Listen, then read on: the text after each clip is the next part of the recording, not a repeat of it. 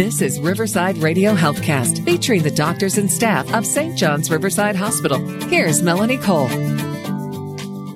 If you sleep poorly or snore or are excessively sleepy during the day, you might have a sleep disorder. My guest today is Dr. Brajesh Malkani. He's the Associate Director of Sleep Services at St. John's Riverside Hospital.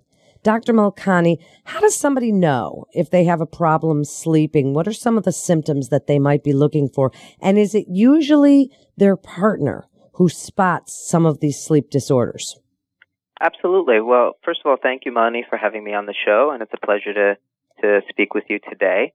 Um, in terms of your question, I we usually find that the bed partner is a very helpful historian. Oftentimes, the patient themselves is trying to sleep at night, or they should be, and it usually helps to have collateral history, as we call it, from the bed partner.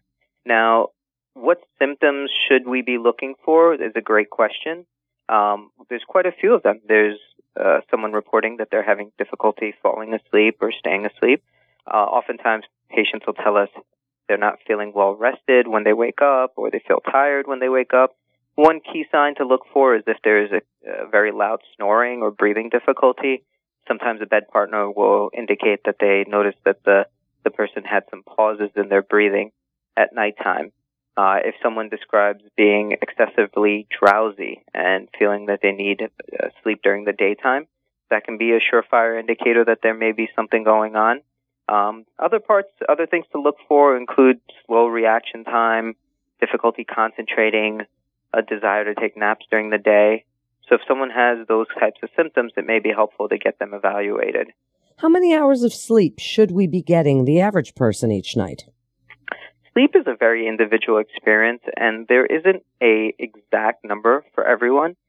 The recommended range actually varies depending on age and for pediatric uh, population it can be upwards of 16, 18, 20 hours in a day.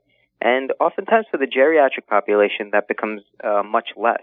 Some uh, elderly uh, patients sleep less than six hours a night.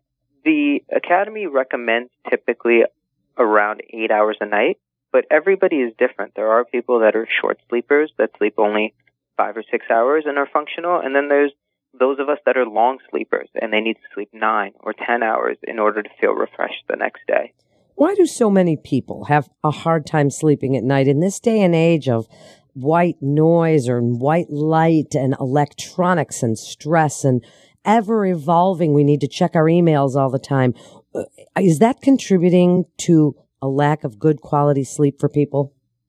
You're absolutely right. I think uh, as a society, certainly we have uh, uh, significant stimulation that happens not just throughout the day, but at night. Uh, particularly devices, as you alluded to, all your blackberries and apple products and any other kind of fruit you want to think about. They definitely add this uh, stimulation and blue wavelength light that is emitted from these devices. And uh, the uh, iPads and iPhones nowadays, they actually have a night mode where you can reduce that blue wavelength and should help you go to sleep easier. And as I mentioned, it is an individual experience and insomnia, which is what you're alluding to, which is a difficulty falling asleep and staying asleep, can have a multitude of reasons. Uh, it can be from sleep hygiene, whether someone's sticking to a good sleep schedule, if they're avoiding caffeine late in the evening, avoiding TV screens, phones, one of the things that I like to tell my patients if they do wake up in the middle of the night is to actually avoid looking at the clock. If they set their alarm for the morning and when they wake, if they do wake up prior to that, don't look at the clock because it's just going to make them think more and more about it. So I would recommend not looking at the clock at uh, in the middle of the night if you wake up.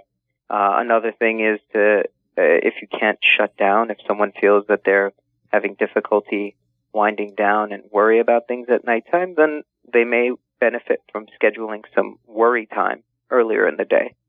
Uh, so basically, figure out a time early on where they can tackle some of the stressors that they're thinking about. And that way, later on at nighttime, it doesn't creep up on them and they've already addressed it and it's already been tucked away. So that's a significant, uh, stressor that can cause someone to be, uh, having difficulty sleeping at night. Um, but you also have to consider some of the more uh, significant pathologies such as sleep apnea and sleep disordered breathing, which is very common. Oftentimes it's undi- undiagnosed and it's untreated, and that may be what is keeping patients awake at night. So that typically will require a sleep study. And, and if someone has very loud snoring, that might be an indicator, although snoring on itself doesn't mean you have sleep apnea. Uh, another thing I would say is just to avoid alcohol. Although it can help people feel that it puts them to sleep, it can also wake them up in the middle of the night. Now, I don't mean one glass of wine, but I mean several glasses or drinking excessively can certainly wake you up in the middle of the night. What a great bit of advice about planning your worry time and stressors and such because it is such a problem for so many people. And now, Dr. Malkani, the most important question I'm going to ask you today. Are naps good or bad for your sleep? So many people, myself included, love naps. Are they good or bad for our good night's sleep? That's a great question. And I would say uh, my recommendation is to typically have sleep consolidated at nighttime to maintain a full eight hours as much as you can. Now, if someone takes a brief nap, 20 minutes, a quote unquote power nap, that can help and that can help recharge someone. I advise not doing it every day because what happens is then it becomes set within the, our system and that can become difficult on days when we can't find that nap time or if we have other social obligations or occupational commitments. Now, one thing I definitely recommend is avoiding napping more than an hour because more than one hour can impair your ability to sleep at nighttime. Okay, so we have to uh, you know, calm down our naps and not nap for too long. Now, if somebody does come to see you, they are having trouble sleeping, they're sleepy in the day, maybe somebody says that they're a, a loud snorer, they come to you. What do you expect if you go to a sleep specialist? And tell us a little bit about a sleep study. Do, does anyone get a good night's sleep there? Absolutely. A sleep study is a, a study that you would do overnight. We do them at St. John's Riverside Hospital. Uh, there's a series of wires that get connected, and they can look at everything from your oxygen levels to your heart to uh, your rhythm to your leg movements, uh, breathing, and so it's a fairly comprehensive evaluation, and it can certainly tell us the diagnosis of sleep apnea and help us differentiate with what's going on. If they see a sleep specialist, they should bring in a good history of what their problems are, and if they have a bed partner or someone who's witnessed either choking or gasping and things like that to mention that to the physician so they know what to look for. Um, things to be aware of are if they're kicking at nighttime and periodic limb movements that may be causing them to be restless and stay awake as well. Um, having uh, evaluation from a sleep physician and a consultation will then start that pathway to getting that sleep study, hopefully getting a diagnosis, and then getting the right treatment on board. So then tell us a little bit more about sleep apnea. Really, what is it and, and how does a sleep study diagnose this and what are some of the treatment options? So sleep apnea is a condition that occurs when you sleep. So typically when we're awake, our airway is open. It's what we call patent. But at nighttime, as your muscles relax and as your brain winds down, those muscles in your airway, they, they relax. They, they lose the pressure that they have. And so they collapse on themselves. Now, for some of us, that's not an issue. That it happens to everyone and it, it can be normal in many of us.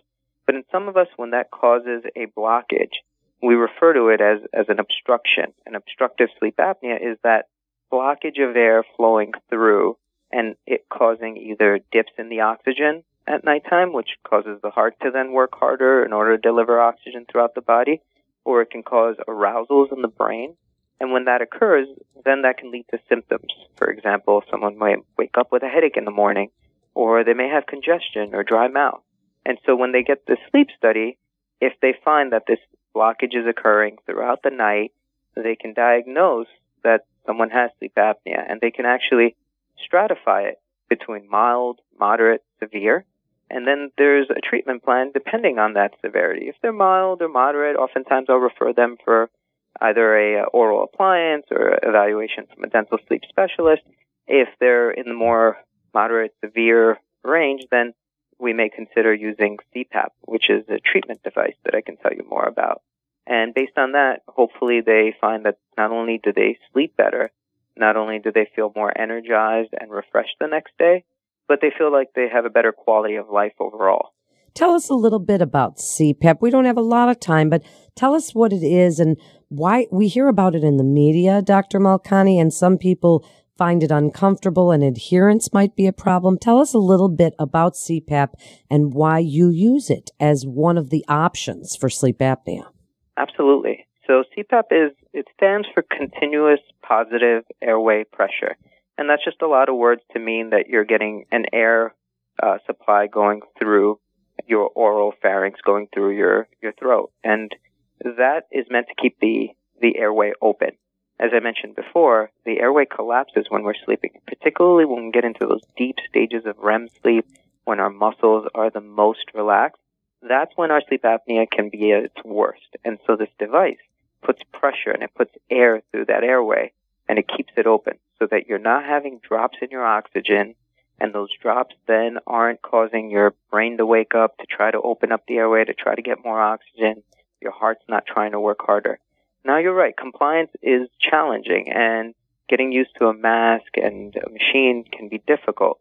But I have found that a lot of patients actually find it very helpful and many a times they find that their best sleep was actually with the CPAP when they came into the lab and had it treated that night for the first time with the machine. It's everyone's a little different, but I do encourage patients to give it a try because it certainly is very effective and has bound to, has found to have cardiovascular benefits in reducing stroke, diabetes, uh, blood pressure, heart attacks. So it's it's well worth the effort. As you mentioned, all those comorbidities as it would be for sleep apnea and sleep disorders. We're learning more and more, doctor, about the effects that a lack of good quality sleep can have on our bodies. Wrap it up for us with a good summary and your best advice of sleep hygiene. What you really want people to know about getting a good night's sleep and using good sleep habits before they go to bed every night. Sure. Sleep hygiene in terms of setting a good sleep schedule, going to bed the same time every night, waking up the same time every day, including on weekends, trying to get as close to that recommended eight hours of sleep a night, avoiding caffeine, getting exercise during the day. I would avoid doing exercise late at night because that could be stimulatory, but getting moderate exercise three to four days a week has cardiovascular benefits. So if you can exercise early in the day, don't drink any caffeine late at night, put away your electronic devices, have some wind down time. You know, sleep isn't always a switch that you just turn on and turn off. Sometimes it's like a dimmer and you need to dim it down slowly over the course of an hour. Turn down the lights, get the room in a comfortable temperature, make sure that there's nothing there that's going to cause stress and anxiety. And, and sleep is, is certainly an experience that can be anxiety provoking for those of us that have insomnia. But if we, if we think of sleep almost like a clock and try to have it the same every day and try to have it regimented, certainly it can become more streamlined and it can become less erratic and that can be very helpful. If that doesn't work, then certainly see a sleep specialist, do, uh, have a sleep study done, have it fully evaluated, and then you can go from there. Thank you so much, Dr. Malkani, for joining us today, sharing your expertise on this topic that is so important for our overall health, but also that so many people suffer from sleep disorders and they may not even realize it. So thank you for explaining it all so well for us today. You're listening to Riverside Radio Healthcast. For more information, please visit riversidehealth.org. That's riversidehealth.org. This is Melanie Cole. Thanks so much for listening.